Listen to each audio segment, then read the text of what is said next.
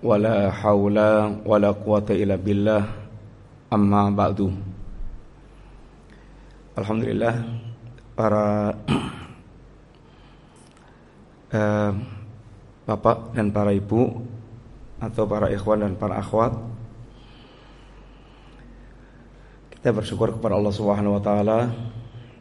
Ada sore hari ini kita masih bersama-sama bisa bertemu kembali dalam rangka untuk saling mengingatkan apa yang menjadi kebutuhan kita dalam beragama.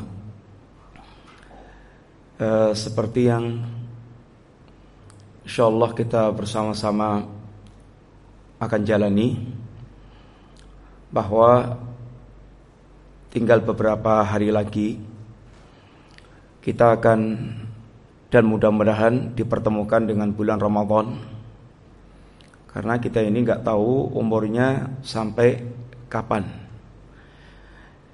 Yang boleh jadi tinggal sehari bulan Ramadan, tahu-tahu ada yang dipanggil, ada yang diambil dengan sebab apa kita nggak tahu karena belum tentu muda itu masih jaminan umurnya panjang. Sehingga setiap kita mesti harus senantiasa waspada dengan umur kita masing-masing dan di antaranya kita ditemukan dengan Ramadan itu adalah keuntungan yang sangat besar sekali.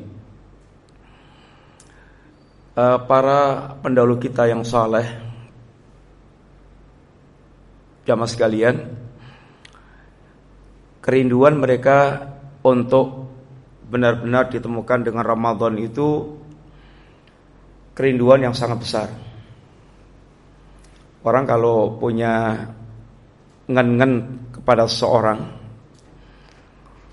atau punya jangan punya idola umpamanya artis dan sangat mendalam kesannya itu kalau ada berita artis itu akan datang ke Indonesia atau ke Jogja.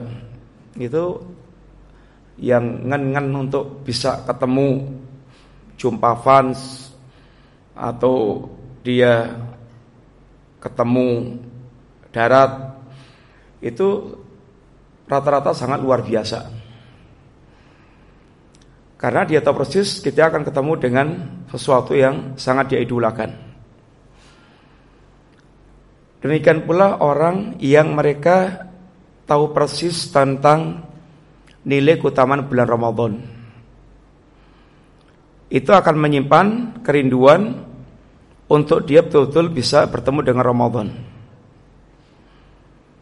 Ah, kerinduan kita dengan bulan Ramadan itu sangat berkaitan dengan sejauh mana orientasi kehidupan kita terhadap kampung akhirat.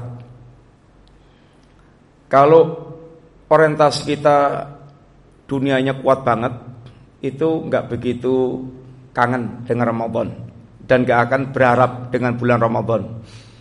Kadang-kadang Justru ketemu Ramadan itu sedih. Karena banyak yang harus terhalang kesenangan-kesenangannya. Siang nggak bisa makan kayak biasanya. Kemudian nggak bisa bebas nafsunya kayak hari-hari mungkin biasanya. Banyak yang harus kemudian dikendalikan sehingga justru ketemu Ramadan itu sedih dan beban letak taroeh, letak poso, dan yang lain-lain. Apalagi kalau yang kemudian jualannya di bulan Ramadan harus susut, tambah sedih lagi. Datanya Ramadan itu seperti balak, sehingga membuat tambah sengsara. Ini kalau mengukur ini Ramadan dengan orientasi dunia. Tetapi bagi orang yang mereka orientasinya akhirat kuat dan kita ini orang yang diplot oleh Allah Subhanahu wa taala memang kita hidupnya masih di dunia tapi harus orientasinya akhirat. Nah, orang yang mereka punya orientasi akhirat dia akan tumbuh dan akan memandang Ramadan itu sangat besar super mewah. Sesuatu yang sangat-sangat diharapkan. Oleh karena itulah di sini Allah membagi manusia minkum man yuridu dunya wa minkum man yuridul akhirah. Di antara kalian ada yang orientasinya itu hanya dunia, keinginan-keinginan itu hanya dunia. Dan di antara kalian ada yang keinginannya itu akhirat. Untuk membentuk keinginan akhirat itu perlu pendidikan khusus, perlu dakwah khusus. Maka Bapak sekalian nyebutnya Bapak Ibu aja ya. Walaupun masih muda-muda. Bapak sekalian, Rasulullah SAW di awal-awal dakwah yang beliau lakukan itu itu sebelum beliau menyampaikan beban-beban syariat itu yang ditanamkan adalah akidah, keyakinan-keyakinan. Karena tanpa ditanamkannya keyakinan-keyakinan itu agama akan menjadi beban. Sehingga dikenalkannya tentang Allah Subhanahu wa taala, sehingga mengenal siapa itu Allah Subhanahu wa taala. Yang orang bilang nggak kenal maka enggak tak kenal maka tak sayang. Orang kalau kita melihat blegernya tok itu sekilas melihat blegernya mungkin nggak ada rasa apa-apa. Tapi setelah kenal orang ini cerdas, orang ini penyabar, orang ini kaya, orang ini dermawan, orang ini eh, berkumpul padanya segala macam ini kehebatan baru tumbuh berbagai macam yaitu rasa di dalam diri kita. Demikian pula ketika seorang belum mengenal Allah Subhanahu wa taala, tidak mengenal Allah, nggak akan tumbuh rasa pengagungan terhadap Allah Subhanahu wa taala. Sehingga hal-hal yang berkaitan dengan Allah ya dia cuek. Gak ada rasa pengagungan, gak ada kecintaan, gak ada kerinduan, karena memang tidak mengenal Allah Ta'ala. Sehingga hidupnya ya seperti yang dia rasakan. Kalau pas punya kuasa ya dia merasa hebat, merasa besar, merasa punya kekuasaan, merasa punya kekuatan. Kalau dia punya kekayaan dia akan merasa hebat dengan hartanya sehingga merasa bisa membeli segala macam, semuanya bisa dibeli. Itu ketika seorang dia tidak mengenal Allah Subhanahu wa taala.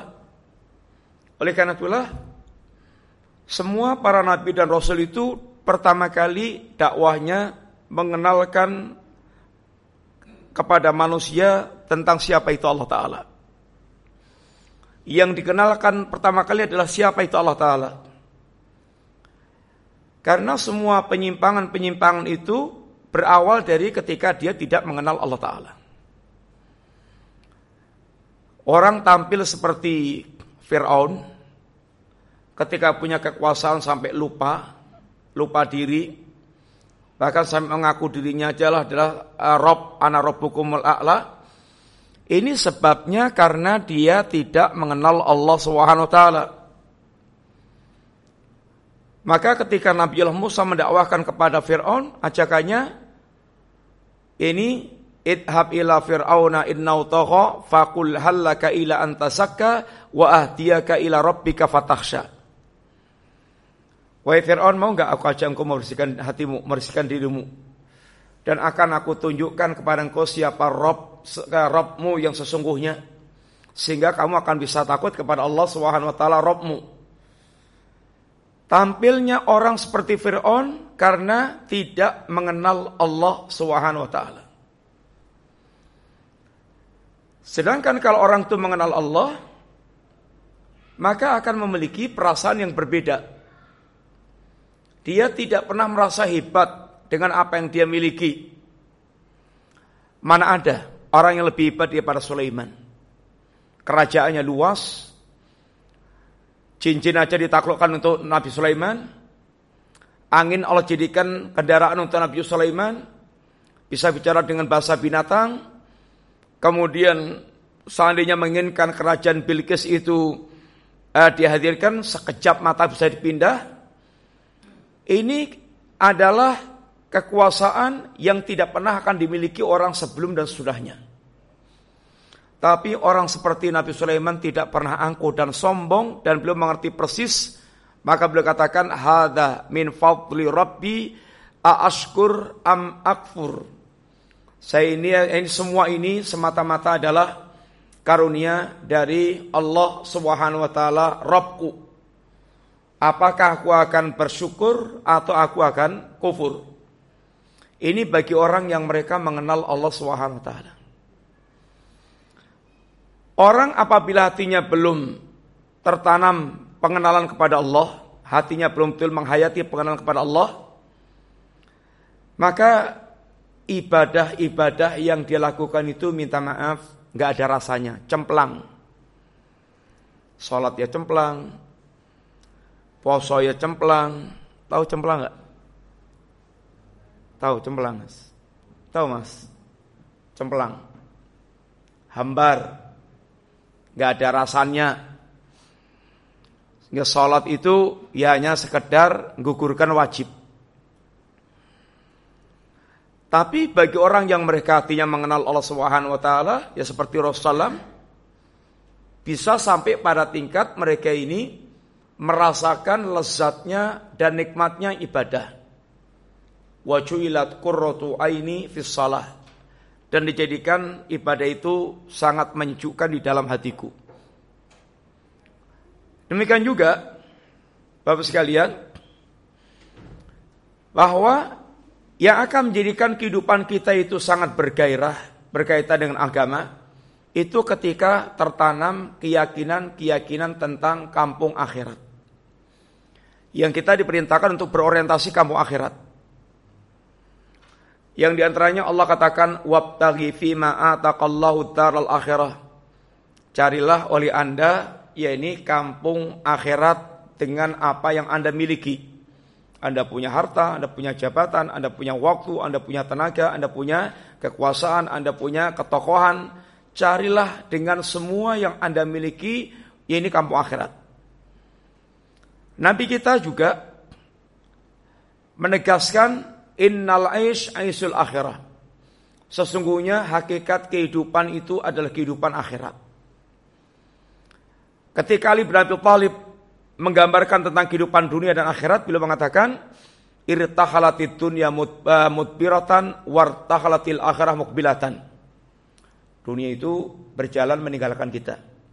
Dengan kencangnya kayak apa pun mengejar dunia, sampai menggeh-menggeh, sampai ini jantungnya cedot, paru-parunya ya ini sudah nggak bernafas lagi, masuk kubur, dunia terus berjalan sampai waktu yang tertentu yang Allah tentukan dan kita tinggal pertanggungjawaban apa yang kita lakukan.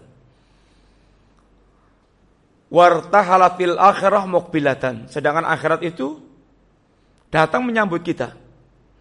Jadikan mau lari-lari dari kampung akhirat, mau menghindar kayak apa pun, nggak mau sholat, nggak mau ibadah, nggak mau taat, mau maksiat semaunya, an menjadikan mau lari-lari kayak apa pun, ya tetap akan ketemu kampung akhirat karena pintu gerbangnya akhirat adalah kematian.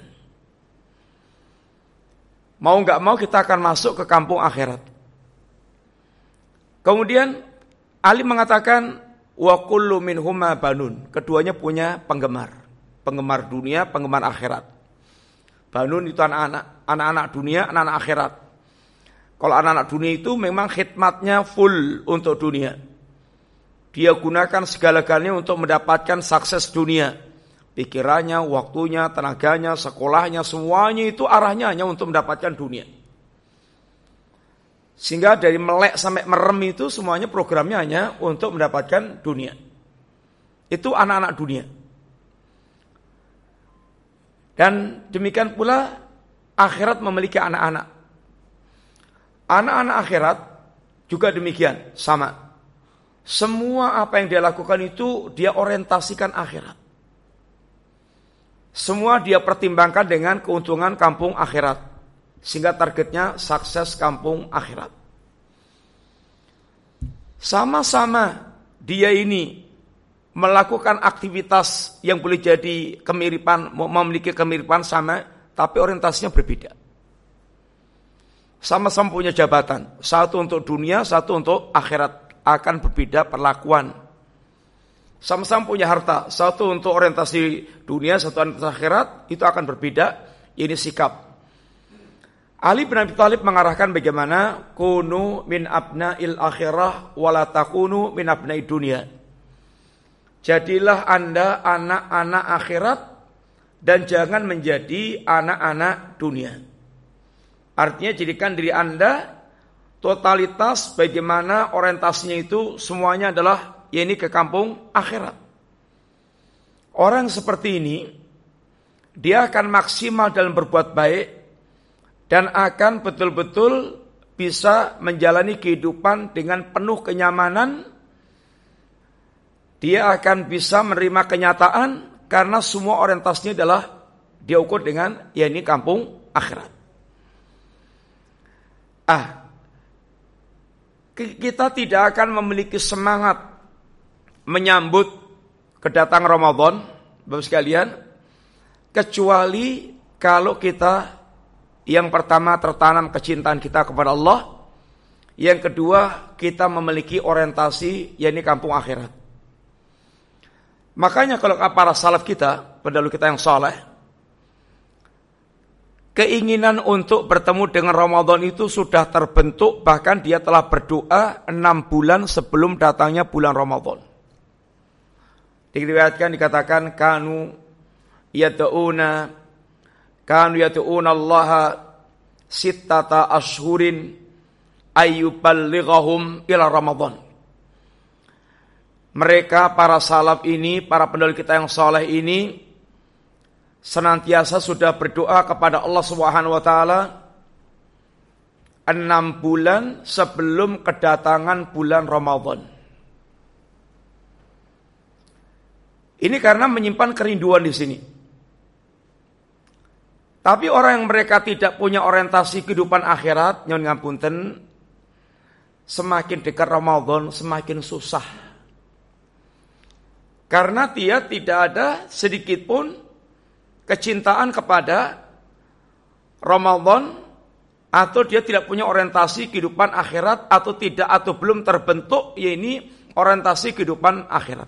Maka kunci semangat kita beragama itu sungguhnya kembali kepada dua ini. Sejauh mana tertanamnya rasa pengagungan kita kepada Allah Subhanahu wa taala dan sejauh mana orientasi kehidupan akhirat kehidupan kamu akhirat yang terbentuk di dalam hati kita.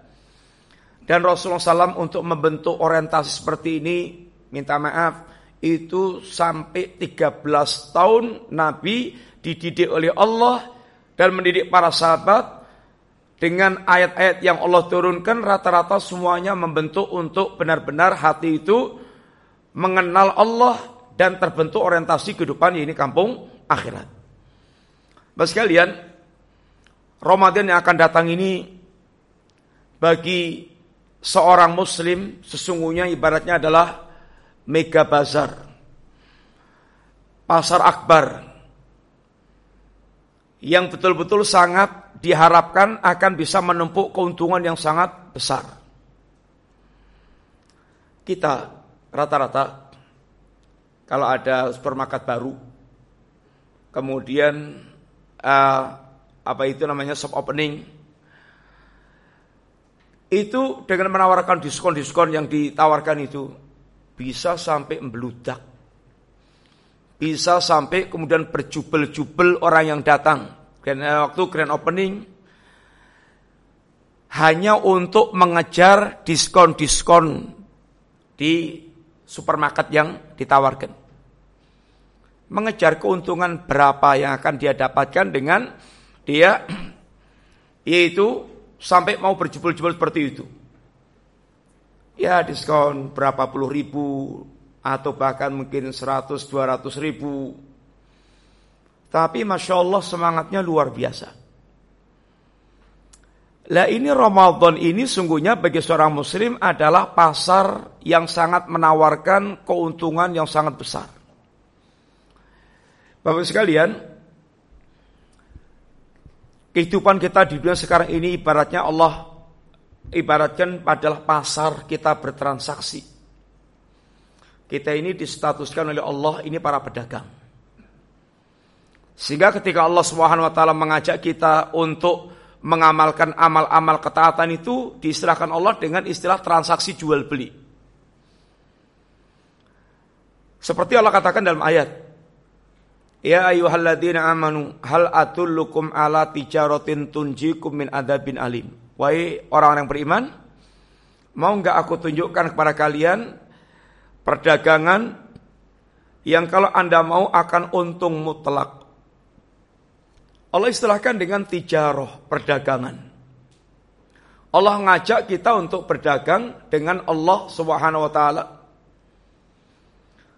Demikian juga Rasulullah Shallallahu Alaihi Wasallam itu menamai kita ini dengan aktivitas kita hari-harian dari bangun tidur sampai kemudian kita tidur lagi itu adalah uh, yaitu saat saat kita ini berjual beli yang akan menjajakan barang dagangan kita. Yang Nabi katakan kullu nasi yakhdu fabai'un nafsahu famutikuha aw mubikuha. Setiap manusia itu kayak pedagang. Setiap manusia itu ya ini kayak pedagang yang setiap hari keluar dalam rangka untuk menjajakan barang dagangannya. Seperti para pedagang, sini pasar sini pasar Sentul itu itu kalau tiap pagi jam 3, jam 4, jam setengah 4 itu sudah penuh orang, sudah banyak orang tiap hari kayak gitu keluar rumah pagi-pagi untuk dasarkan barang dagangannya.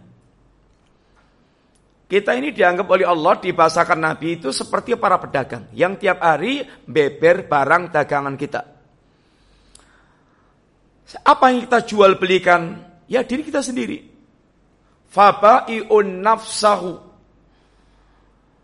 Maka dia keluar untuk menjual dirinya. Ada yang aktivitas jual belinya itu sampai bisa memerdekakan dirinya, menyelamatkan dirinya. Sehingga dia bisa membebaskan dirinya dari berbagai macam kesulitan-kesulitan dan kesengsaraan-kesengsaraan. Tapi juga ada yang famu bikuha, ada yang dia berjual beli hingga bangkrut, hingga hancur, sehingga nggak ada keuntungan sama sekali, bahkan dia mengalami kerugian berat. Pertanyaannya, jual beli dengan siapa dia itu bisa menjadi untung dan bisa membebaskan dari semua kesulitan berjual beli dengan Allah Subhanahu wa taala. Yang kalau kita ini berjual beli dengan Allah, keuntungannya itu bukan hanya hitungan 10%, 20%, 30%, 40%, tapi hitungannya itu kelipatan 10 kali lipat, sampai 700 kali lipat, sampai lipatan yang tidak terhingga. Kalau 10 kali lipat berarti berapa persen keuntungannya? Berapa mas? Jual, kulaan 1000 dijual 10 ribu, berapa persen berarti keuntungannya? Berapa? Berapa? Berapa mas? Kalau pulaan seribu dijual sepuluh ribu itu berarti untungnya berapa persen? Hah? Ya seribu persen. Sepuluh kali lipat. Sehingga bukan sekedar untungnya 20-30 persen, 10 kali lipat 1000 persen itu kalau 10 kali. Kalau sampai 700 kali lipat, sampai lipatan tidak terhingga, ini adalah orang yang mereka transaksi dengan Allah Subhanahu wa taala. Sehingga dia akan beruntung, akan untung besar. Tapi kalau orang tidak melakukan transaksi dengan Allah, itu dia transaksinya dengan setan. Dan hawa nafsu dia. Ini yang akan menjadikan dia mengalami kerugian dalam transaksi yang dia lakukan. Sehingga orang yang mereka bertransaksi dengan Allah itu yang akan mengalami ini keuntungan bisa membebaskan dirinya dari berbagai macam kesulitan-kesulitan. Orang yang mereka transaksinya tidak dengan Allah itu otomatis dia tertransaksi dengan para syaitan dan nanti pada puncaknya setan akan pidato di mimbar api ketika orang-orang sudah difonis oleh Allah di jahanam. Wa qala syaitanu lama qudiyal amru innallaha wa'atakum wa'tal haqqi wa wa'adtakum wa wa'adtukum fa akhlaftukum. Allah Subhanahu wa taala kata setan pidato di hadapan para ahli nar Allah telah menjanjikan pada kalian dengan janji-janji yang benar. Dan aku juga wa wa'adtukum aku juga menebar janji pada kalian tapi janjiku janji yang aku selisih. Ini apa yang digambarkan Allah antara orang mereka bertransaksi dengan Allah dengan mereka bertransaksi dengan ini para syaitan. Bapak sekalian, modal kita jual beli di sini adalah waktu yang kita miliki. Kita memiliki waktu yang sama. 24 jam sampai kita nanti mati. Orang yang mereka pandai-pandai memanfaatkan waktu maka betul-betul dia akan meraih keuntungan yang sebesar-besarnya. Tapi orang yang mereka tidak bisa memanfaatkan waktu, menyanyikan waktu, ini yang akan menjadi modal kebangkrutan bagi dia. Maka dikatakan oleh seorang ulama namanya Bil Qayyim, beliau mengatakan As'ayin idha'atul wakti asyaddu minal maut. Menyanyikan waktu itu lebih parah dibandingkan dengan ini kematian menyanyikan waktu itu lebih parah dibandingkan dengan kematian. Kenapa? Karena menyanyikan waktu fa'inna idda'atal waktu taqta'u ka'anillahi wa anil akhirah. Dalam menyanyikan waktu itu akan memutuskan Anda dari Allah dan kampung akhirat. Artinya memutuskan Anda dari Allah anda akan terhijab, terhalang dari Allah Subhanahu wa taala. Hubungan Anda menjadi sangat renggang, menjadi sangat asing dengan Allah. Beda dengan orang memiliki kedekatan dengan Allah Subhanahu wa taala. Dan akan terputus dengan dari kampung akhirat ini terputus untuk mendapatkan keuntungan-keuntungan kampung akhirat. Yang apabila orang terputus dari Allah Subhanahu wa taala, hatinya kering, hidupnya gersang. Walaupun bersama dia glamornya kehidupan dunia. Mungkin dia orang yang punya uang triliunan, miliaran, ratusan miliar, mewah kehidupan dia. Tapi orang yang hatinya terputus dari Allah, dia tidak akan pernah merasakan kebahagiaan yang hakiki. Jangan cari di dunia ini yang paling banyak konsumsi obat-obat penenang cari negara mana. Jadi dengan cari negara ini, negeri eh, negara di dunia ini yang paling banyak terjadi kriminalitas negara mana? Pembunuhan dan berbagai macam kriminal yang lainnya. Jadi dengan cari di dunia ini yang paling banyak terjadi kasus bunuh diri mana? Yang paling banyak melakukan pelampiasan untuk mengejar kesenangan, untuk mengejar kebahagiaan dengan free sex, dengan narkoba, sehingga gaya hidupnya sangat menjijikkan lebih daripada binatang. Cari negeri mana?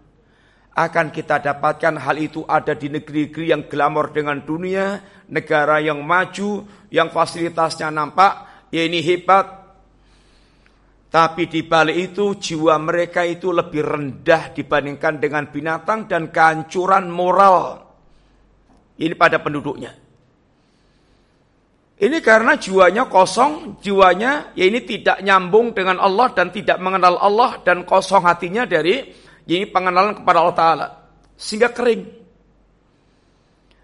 Sehingga kita dengar artis-artis yang sudah sangat terkenal di puncak-puncak keterkenalannya tahu-tahu bunuh diri. Followernya jutaan. Alasannya jiwanya kering.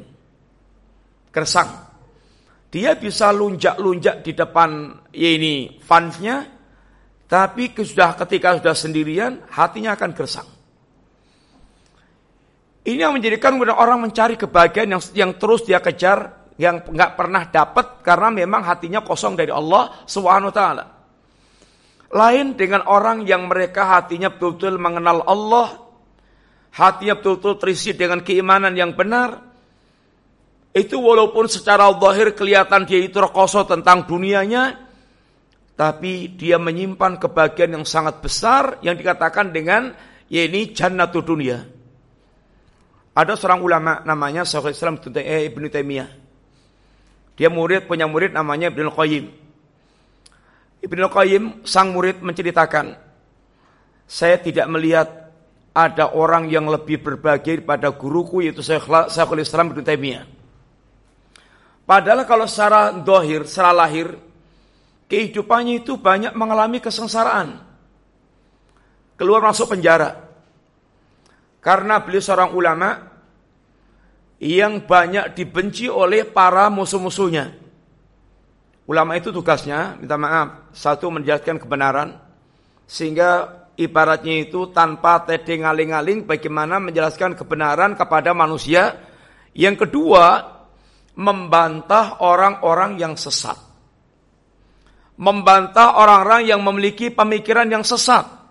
Ini yang kemudian banyak mengundang ini musuh. Kalau dalam bahasa agama kita sebut dengan istilah amar ma'ruf nahi mungkar. Amar ma'ruf itu menerangkan agama dengan ini sesungguhnya dengan sebaik-baiknya.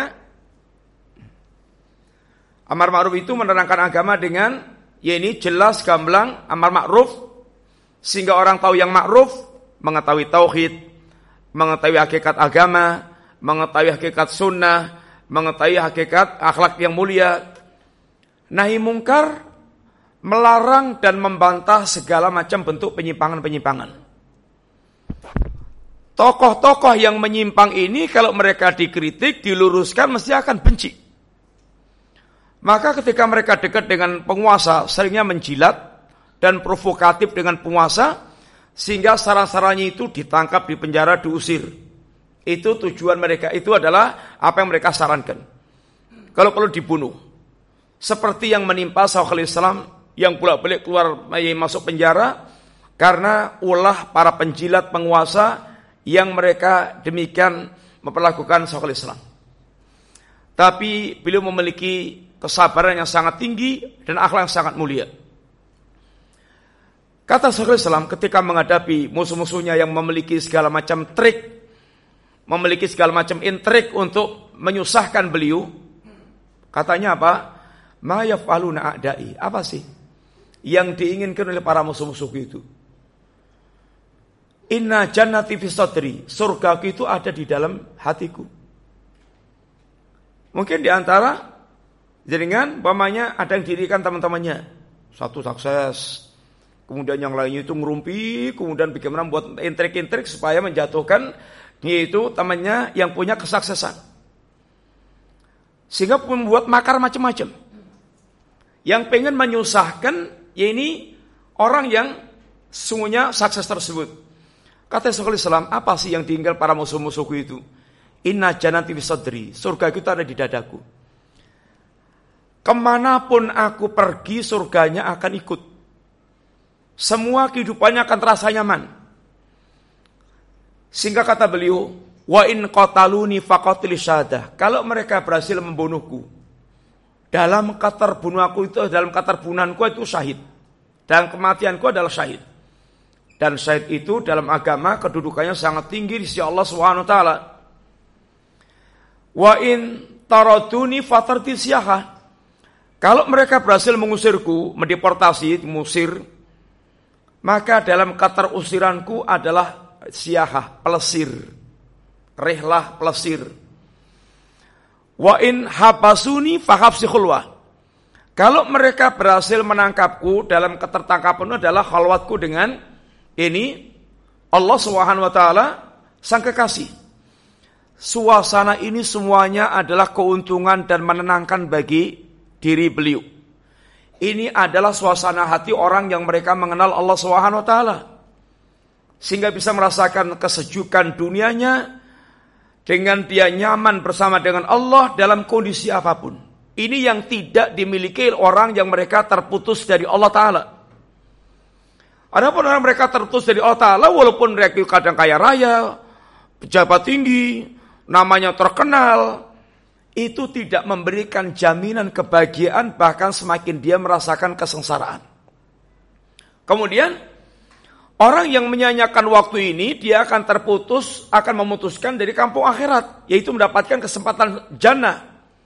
Karena surga itu jalannya diraih dengan segala macam bentuk amal soleh, amal kebaikan. Dan orang yang mereka menyanyikan waktu, waktunya itu habis untuk hal yang tidak manfaat, maka dia kehilangan kesempatan meraih derajat di jannah. Sedangkan surga itu adalah jauh perdagangan sangat mahal. Tidak bisa dibandingkan dengan apa pun dari dunia yang ada ini. Seandainya surga itu apa itu namanya ah, bangunan yang kita rasakan ini gempilannya bangunan surga atau kata Nabi mau ini di usauti al jannah tempat meletakkan pecut tempat meletakkan ya ini cemetinya alul jannah itu khairum minat dunia wa ma lebih baik pada dunia dan seisinya. Dan orang yang mereka terpulang menyanyikan yang menyanyikan waktu ini akan membuat dia terputus dari kesempatan mendapatkan jannah. Ini kerugian yang sangat besar. Bapak sekalian,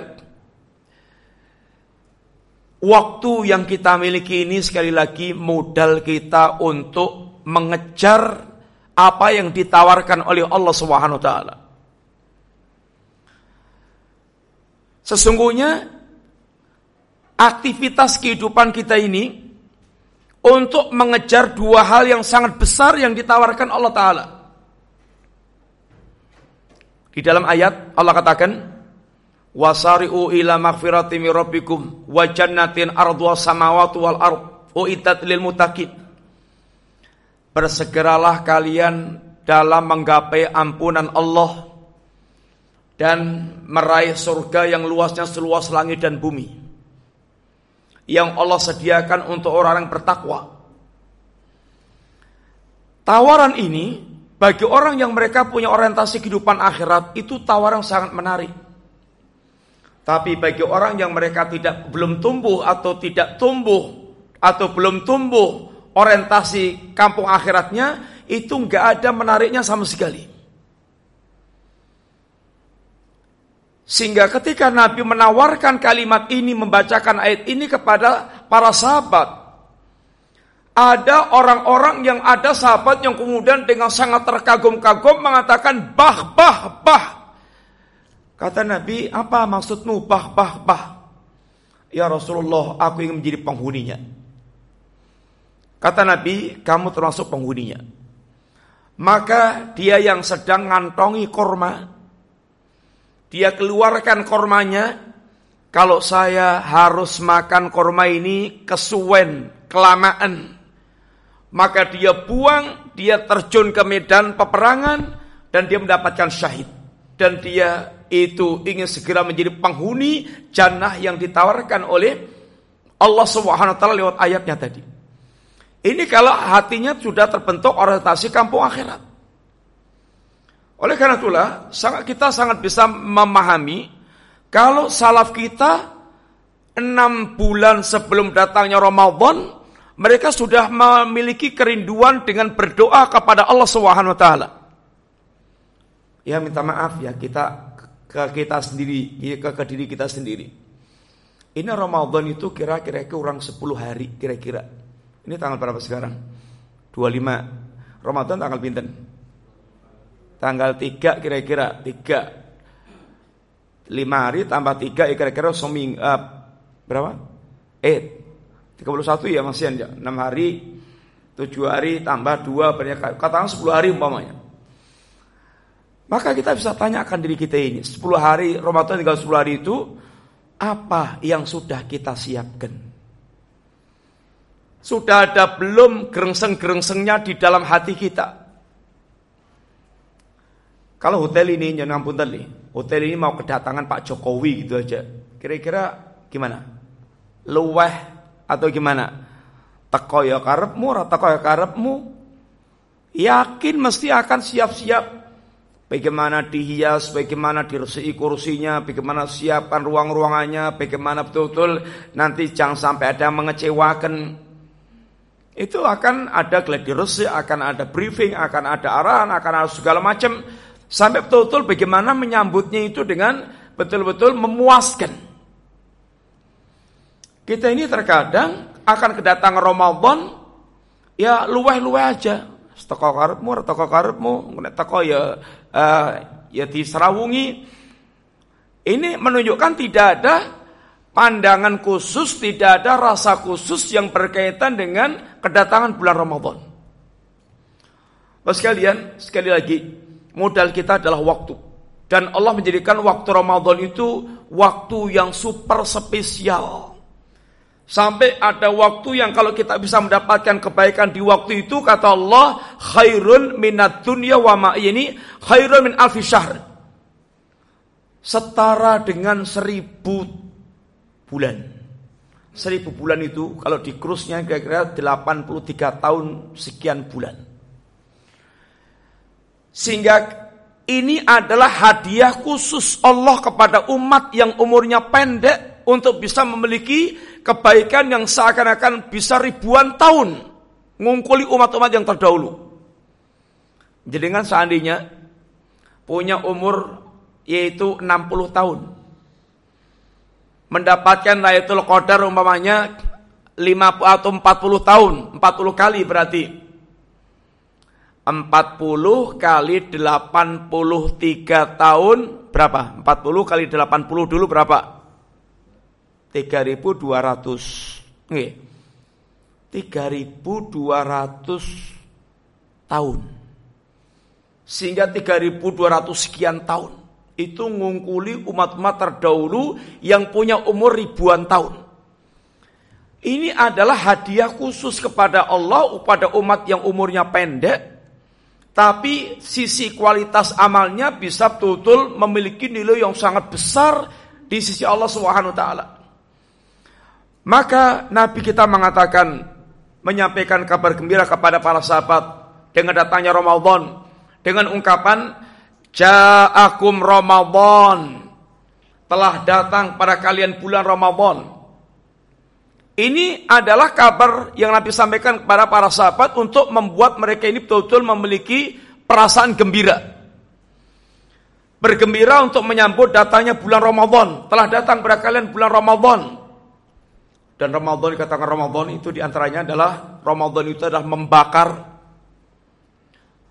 sehingga bulan ini katakan bulan Ramadan seperti bulan yang membakar, bulan yang membakar iman seorang, yang menggembleng iman seorang, atau bulan yang membakar dosa-dosa orang, sehingga diharapkan di bulan Ramadan itu akan bisa rontok perguguran dosa-dosa yang dimiliki oleh manusia.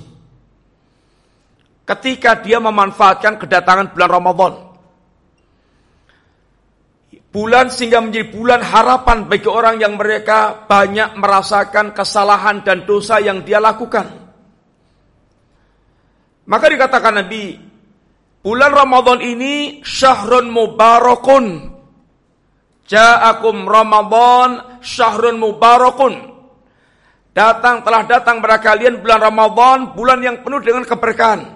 Berkah itu, Bapak sekalian, maknanya adalah dari kata-kata berkah kasratul khair wa subutuh banyaknya kebaikan dan tetapnya kebaikan. Sehingga di bulan ini adalah banyak sekali Allah letakkan kebaikan-kebaikan yang tidak Allah letakkan di bulan-bulan yang lain. Apa di antaranya itu? Satu kata Nabi, eh kata Allah Taala, eh kata Nabi, Faradallahu alaikum siyamah. Allah Subhanahu wa taala mewajibkan kalian di bulan Ramadan untuk berpuasa di siang hari dari terbit fajar sampai tenggelamnya matahari. Kewajiban berpuasa ini bukan sekedar beban yang membebani kita. maka deretan keutamaan berpuasa telah dijelaskan panjang lebar oleh Allah dan Rasulnya Shallallahu Alaihi Wasallam sehingga ini puasa itu adalah perdagangan yang sangat besar. Kalau setiap amal itu ada hitungan palanya, hitungan batasan palanya. Kalau puasa nggak ada.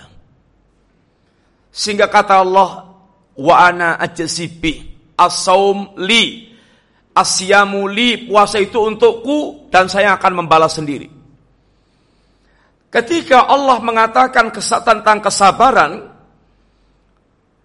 Innama sabiruna ajrom. Allah akan sempurnakan pahala orang yang bersabar tanpa hisab, tanpa hitungan.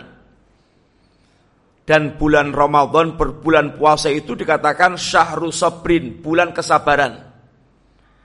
Sehingga orang yang benar-benar bisa me, yaitu melakukan puasanya dengan baik, yang di situ ada ada kesabaran yang tinggi, maka di Allah akan balas pahala puasa ini tanpa hitungan. Sebagaimana kesabaran Allah balas tanpa hitungan. Sehingga bagi orang yang mereka mengharapkan kampung akhirat, dia betul-betul sangat ambisi untuk bertemu dengan bulan Ramadan.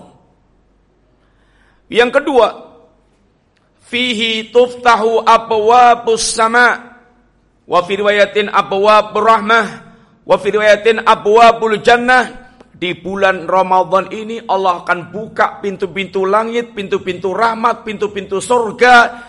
Tidak ada satupun pintu surga yang ditutup oleh Allah Ta'ala. Sehingga kesempatan besar bagi orang yang mereka menginginkan jannah di sisi Allah Subhanahu wa taala dimudahkan oleh Allah di bulan ini orang untuk melakukan kebaikan. Nafsu manusia dipersempit jalannya. Setan-setan yang biasa membisikkan itu dibelenggu oleh Allah Subhanahu wa taala sehingga faktor terjadinya keburukan sangat berkurang. Ini merupakan bagian hadiah Allah Subhanahu wa taala. Dan juga dikatakan Allah dikatakan ini Nabi wa tukhlaqu abwabul jahim dan ditutup semua pintu-pintu neraka tanpa ada pintu yang dibuka. Itu selama bulan Ramadan. Dan bahkan Allah Subhanahu wa taala di setiap malam bulan Ramadan akan mengadakan pembebasan orang-orang yang mereka dibebaskan dari neraka walillahi utaqa'u minan nar. Dan Allah memiliki orang-orang yang setiap malam itu dibebaskan dari neraka. Maksudnya, apakah tidak ada keinginan kita, kita ingin menjadi salah satu di antara orang yang Allah masukkan dalam golongan orang-orang yang dibebaskan Allah dari neraka. Sehingga dikatakan ya baghiyal khair akbil. Ya baghiyasar aksir. Wahai orang yang bersemangat untuk melakukan kebaikan. Terima datangnya Ramadan, terima. Ambil kesempatan itu. Jadikan bulan untuk betul-betul Anda mengeruk keuntungan yang sebesar-besarnya Ya bagi syar Wahai orang yang biasa terbergelimang dengan keburukan Yang biasa mengikuti hawa nafsunya Yang bergelimang dengan kemaksiatan Aksir Jadikan Ramadan bulan untuk Anda berubah Hentikan Kurangi Dan berubahlah dengan bulan Ramadan sehingga kalau di bulan Ramadan tidak ada semangat berbuat baik, bulan apa yang akan diharapkan dia semangat berbuat baik? Kalau di bulan Ramadan tidak ada semangat, tidak ada greget untuk berubah dari kebiasaan buruk, bulan apa yang akan diharapkan untuk dia bisa berubah dari kemaksiatan atau dari keburukannya? Maka kata Nabi, "Man hurima khairaha faqad hurim." Barang siapa yang Allah telah tunjukkan, Allah pertemukan dengan bulan Ramadan, yang Allah telah jelaskan tentang kebaikannya yang sekian banyak, yang Nabi telah rincikan berbagai macam keutamaannya. Terus sampai dia Allah berikan kesempatan bertemu Ramadan dan dia tidak mendapatkan kebaikan apa pun di bulan itu, benar-benar orang ini telah terhalang dari kebaikan yang sangat besar. Sehingga ini kesempatan yang Allah berikan hadiahkan kepada seorang kesempatan emas. Ada dua orang berkawan. Satu mati duluan, bahkan matinya pun mati syahid. Yang kedua mati belakangan tahun berikutnya, tapi ternyata Allah panggil lebih dulu orang yang mati belakangan, mendahului orang yang mati duluan yang matinya mati syahid tadi. Dan ketika ditanyakan kepada Rasulullah SAW, kenapa sebabnya? Kata Nabi, bukankah dia telah ketemu dengan Ramadan? Lalu dia melakukan amal ini, amal itu, sehingga kesempatan bertemu Ramadan yang bisa dia melakukan amal di situ ini sebuah karunia yang sangat besar yang Allah berikan kepada seorang. Bapak sekalian, satu di antara penyesalan orang yang mereka selama di dunia tidak berpikir untuk segera melakukan amal dengan umur-umur waktu yang dia miliki. Saat kehabisan umur, saat kedatangan maut, satu yang diminta apa itu? Rabbi laula akhartani ila ajalin qarib. Fa asaddaqa wa aku minas salihin. Rabbi rji'un la'ali a'malu salihan fima taraktu. Ya Allah seandainya umurku diundurkan barang sebentar saja. Aku ingin sodakoh dan aku ingin beramal saleh. Ya Allah seandainya aku dikembalikan umurku. Aku akan beramal saleh dia baru tahu nikmatnya umur, nikmatnya waktu ketika sudah kehabisan waktu. Seandainya masih diberikan sebentar aja dan kita masih diberikan waktu oleh Allah Subhanahu. Dan waktu yang Allah berikan kepada kita ini itu nikmat yang sangat besar sehingga kalau kita bangun tidur apa bacaan kita ikhwan? Bacaan kita apa? Bangun-bangun tidur. Apa mas? Bacanya gimana? Jaringan? Bacanya gimana pada bangun tidur? Ya stop tangi tangi melek. Ada nggak bacanya doanya gimana? Alhamdulillahilladzi ahyana ba'da ma'amatana wa ilaihi nusur. Artinya apa? Apa mbak artinya mbak?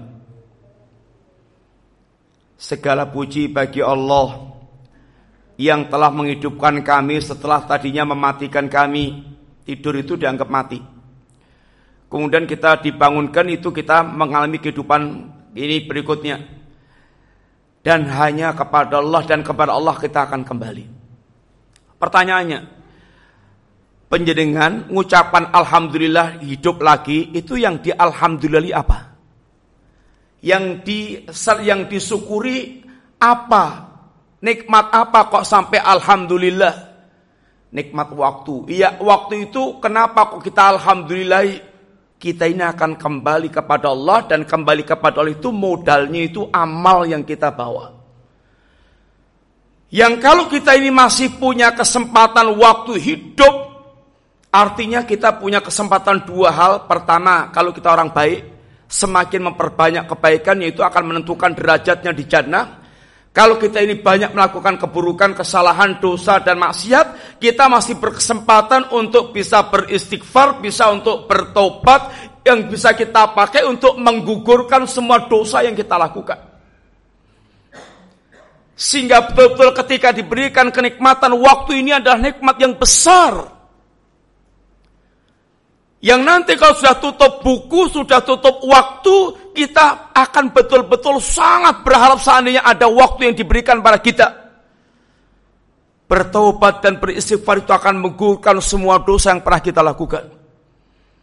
Untuk dua hal ini kita memiliki waktu. Dan Ramadan waktu yang spesial untuk mengumpulkan kebaikan dengan berlipat-lipat. Dan waktu yang spesial untuk menggapai ampunan Allah subhanahu wa ta'ala. Terakhir, ada beberapa hal yang sering membuat waktu kita sia-sia. Satu, ittibaul hawa mengikuti hawa nafsu. Mengikuti apa yang menjadi senangnya nafsu. Ada nafsu itu senangnya yang mubah-mubah masih halal dan mubah. Tapi kalau keterlaluan menggunakan amalan mubahnya itu akan menghilangkan kebaikan yang sangat banyak. Contoh umumnya. Ya sepedaan itu mubah aja. Olahraga biar sehat mubah. Dan mungkin hobi. Tapi nek sepedaan esok tekan sore terus bendino sepedaan terus sehingga waktunya habis untuk pit-pitan tok. Itu namanya menghabiskan waktu walaupun dalam perkara yang mubah. Sehingga kehilangan banyak kesempatan buat baik yang bisa dia lakukan.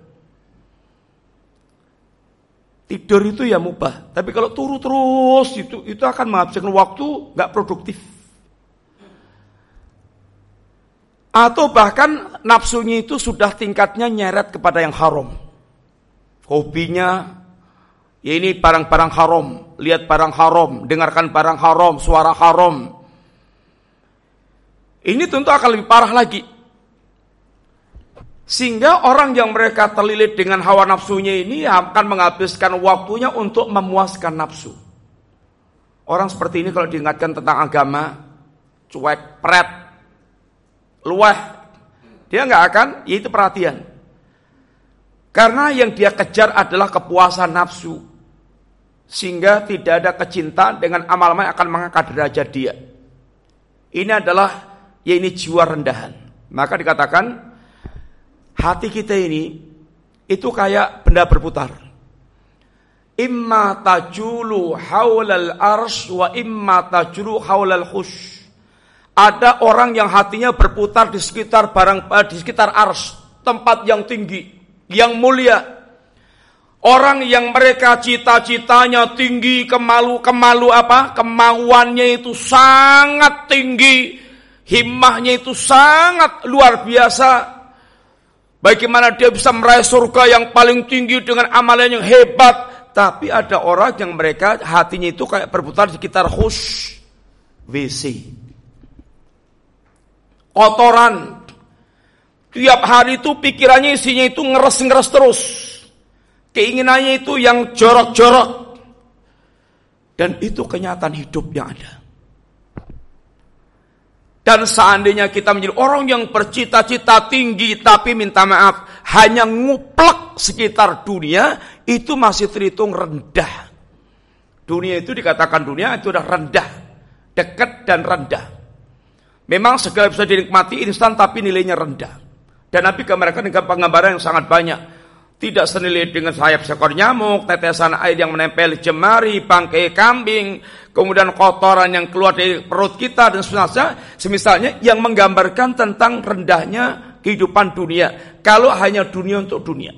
Sehingga cita-citanya setinggi apa pun, tapi kalau hanya untuk mendapatkan dunia semata, itu tetap rendahan. Cita-cita yang tinggi itu cita-cita untuk mendapatkan jannah yang disediakan Allah karena jannah kampung akhirat itu semuanya khairun wa abqa, semuanya lebih baik dan lebih kekal. Kalau kita suka ngekor hawa nafsu kita, waktu kita habis untuk hal yang sia-sia. Yang kedua, tulul amal. Panjang angan-angan tentang dunia.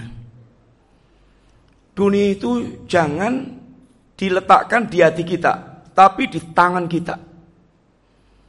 Kalau dunia diletakkan di hati kita itu akan menguasai hati kita. Tapi kalau tangan di tangan kita, artinya dunia di tangan kita, dunia akan kita gunakan sesuai dengan apa yang menjadi program kita. Tapi kalau dunia di hati kita, kita akan menjadi budak-budaknya dunia. Tentang dunia dia punya target tinggi banget. Lima tahun pertama, di tahun lima tahun kedua, ketiga, keempat, kelima, tapi hanya target dunia. Tapi kalau orang itu dia punya targetnya akhirat, bisa merancang dunia. Tapi dunianya semuanya dia orientasikan akhirat. Sehingga bisa membangun dunia semegah mungkin, tapi dia pun jadikan sarana untuk ke kampung akhirat. Untung dia. Kalau orang dunia untuk dunia, usahanya sukses, sudah jadi miliarder, uangnya triliunan, di puncak sukses mati. Gimana? Semuanya melangkrak ditinggal untuk ahli waris. Dan gak ada yang manfaat untuk dia setelah matinya. Tapi kalau orang itu dia orientasinya akhirat, sama uangnya miliaran, triliunan, dan dia sudah punya niatkan untuk kampung akhirat, dia tak dia plot-plotkannya itu jelas. Oh dunianya berarti dia mati, dunianya dibawa mati semuanya sama dia. Karena telah menjadi aset buat dia di akhirat kelak. Sama, dia sukses dunianya sama. Tapi yang satu dunia ditinggal melangkrak, nggak dia bawa mati, yang satunya dunianya dia bawa sampai mati. Karena itu adalah aset dia yang telah dia tanamkan di jalan Allah Subhanahu taala. Maka hendaknya kita yang panjang keinginan itu adalah akhirat kita, bukan panjang angan tentang dunia kita.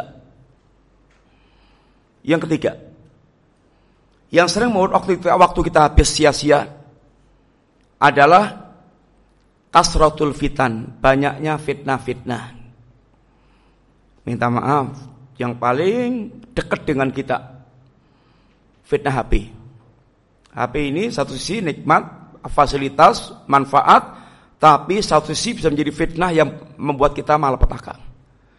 Semua jenis maksiat bisa berawal dari HP ini. Saat kita hanya lihat yang boleh-boleh saja buka HP buka HP VA aja. Antum jaringan buka HP sehari berapa kali? Saya dihitung peng seket luwe. Mau makan buka HP. Bermangan buka HP. Mau mau mau sholat aja buka HP. Salam bet bet bet pertama dudut HP, buka HP-nya. Terus kalau lihat VA VA bisa rencananya semenit bisa kemudian deloder itu sampai 15 menit setengah jam. Itu kalau dipingkan ping seket memangnya seperempat jam atau 15 atau 25 menit atau 10 menit katakanlah ping seket udah berapa? 500 menit. Itu kalau hanya 10 menit ping seket. Belum buka Instagram belum buka Facebook belum buka via ini YouTube belum buka yang lain lagi Akhirnya waktunya sudah terpotong sekian banyak. Itu kalau sehari, kalau seminggu, kalau sebulan, kalau setahun. Akhirnya waktu kita banyak habis untuk hal yang sungguhnya itu banyak yang tidak manfaat. Seandainya Anda pakai untuk baca Quran, untuk berzikir, untuk melakukan kebaikan-kebaikan yang bermanfaat, itu akan sangat memberikan nilai yang sangat tinggi sekali. Kata Nabi, subhanallah wa bihamdi, Anda membaca kalimat subhanallah wa bihamdi, itu seperti menanam satu pohon korma di surga. Terus kalau 10 menit atau katakanlah satu menit, satu menit 60 detik, dilihat di bangjo itu, itu sambil membaca subhanallah wa bihamdi, itu bisa dapat berapa? Kalau maunya dapat 10, satu menit hilang itu artinya Anda kehilangan 10 pohon korma. Kalau 10 menit, 1 jam, sampai 60 jam, itu artinya kita kehilangan sangat banyak kebaikan-kebaikan yang Allah sesungguhnya telah sediakan buat kita. Itu harga waktu itu sangat mahal seandainya kita mengetahui hakikat harga waktu yang Allah jelaskan. Yang terakhir, kawan-kawan yang buruk. Kawan-kawan yang buruk itu sangat berbahaya. Kawan itu dikatakan itu sohib sahib. Kawan itu menyeret menuntun kita. Kalau nggak nuntun ke surga, nuntun ke neraka. Kalau kawan itu jelek, ya bisikannya, ajakannya jelek-jelek. Sehingga mengajakkan neraka. Kalau kawan itu soleh, ajakannya baik-baik. Sehingga menuntun ke surga. Maka Nabi katakan, Almaru ala dini khalili. Seseorang itu berada di atas kawan dekatnya. Seorang itu berada di atas kawan dekatnya. Agama seorang itu berada di atas kawan dekatnya. Kawan dekatnya kayak apa? Agama dia kurang lebih seperti itu. Maka kata Nabi, "Fal yang man yukhalil, teliti, teliti, teliti betul siapa kawan dekat Anda. Sebelum diambil jadi kawan sahabat karib Anda, teliti dulu siapa dia itu. Sehingga ketika berkawan dengan kita akan menyelamatkan. Bapak sekalian, ini yang kita sampaikan secara singkat pembahasan kita pada sore hari ini mudah-mudahan manfaat sekedar untuk review mengingat sedikit apa yang kita sampaikan tadi Ada pertanyaan nggak? Kalau nggak ada mau tak tanya ini.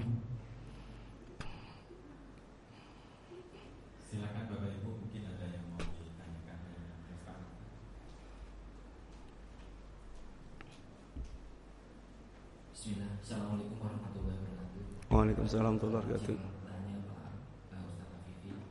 Eh, terkait dengan eh, janji Allah eh, pada bulan Ramadan salah satunya dibebaskan dari neraka. Iya.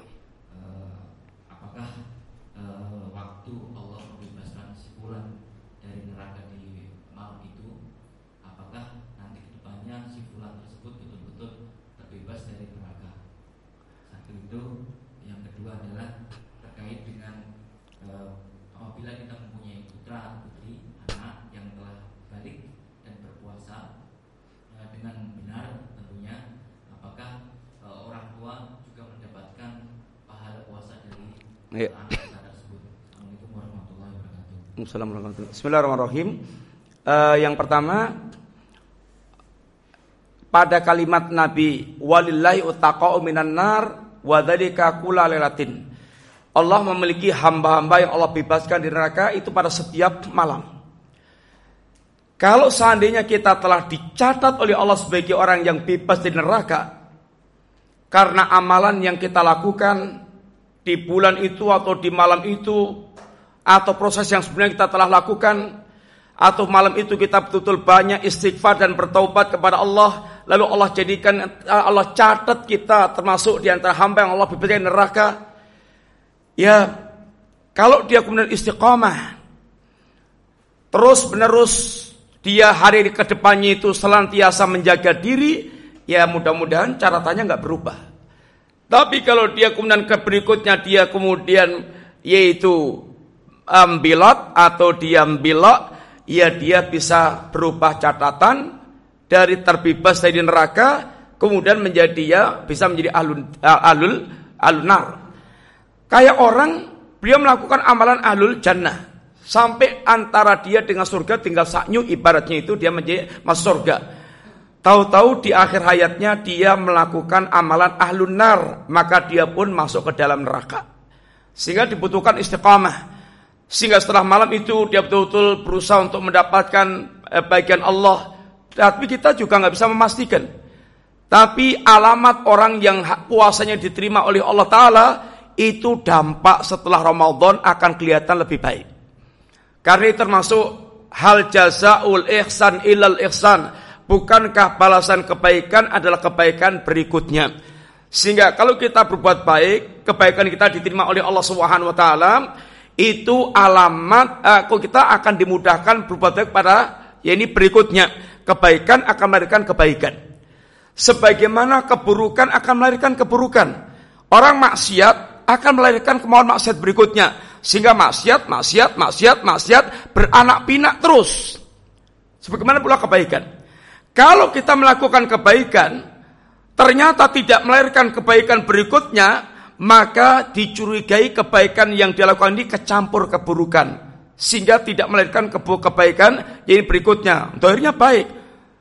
Kelihatannya dohirnya baik, tapi ternyata punya niat yang salah. Itu namanya menjadi sebuah keburukan hanya baik dohirnya tapi tidak baik dohir dan batin. Ini pertama. Yang kedua, kalau memang orang tua itu punya perhatian dengan pendidikan anak, mengarahkan dia memerintahkan, kemudian uh, mengarahkan untuk dia beragama yang baik, anak kemudian lulut, manut dan mengikuti arahan ayah, maka kebaikan-kebaikan anak itu akan mengalir kepada sang ayah.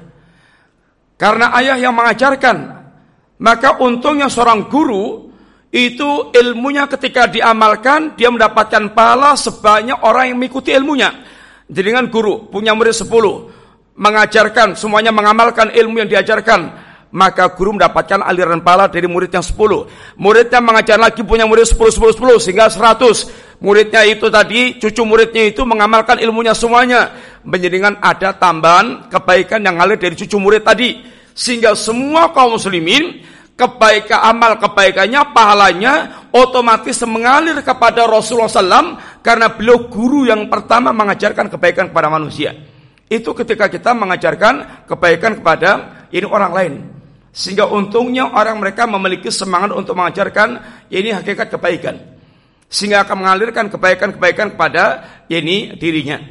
Ngaten wallahu alam sawab. Ya, Mas, tak tanya satu aja pertanyaannya. Apa yang menyebabkan waktu kita itu sering maut-maut sia-sia sehingga mospro begitu aja? Jenengan, Mas. Jaringan. Jaringan. Tadi ada berapa tadi? Satu apa? Banyak tidur. apa lagi? Banyak makan. Apa mas? Apa tadi? Ingat nggak? Jaringan? Mas? Oke. Okay. Melakukan yang berlebih. Ada nggak yang ah, nyampaikan tadi apa? Ada empat. Kalau nggak keliru ada empat. Satu apa tadi? Mengikuti hawa nafsu. Kedua, panjang angan tentang dunia. Yang ketiga, banyaknya fitnah. Yang keempat, teman yang buruk. Eh, ini, bagi sekalian, mudah-mudahan manfaat. Insya Allah, mudah-mudahan Allah berikan kemudahan kita untuk ketemu Ramadan dan kemudian dimudahkan untuk memaksimalkan di bulan Ramadan sehingga menjadi hamba-hamba yang dimuliakan Allah Subhanahu wa taala. Demikian kurangnya minta maaf atas segala kurangnya minta maaf dan mudah-mudahan Allah selalu membimbing kita semuanya untuk perhatian dengan agama. Jazakumullah khair, matur wa sallallahu ala nabiyyina Muhammadin wa ala alihi wa sahbihi wasallam. Subhanakallahumma wa bihamdika asyhadu an la ilaha illa anta astaghfiruka wa atubu ilaik. Assalamualaikum warahmatullahi wabarakatuh.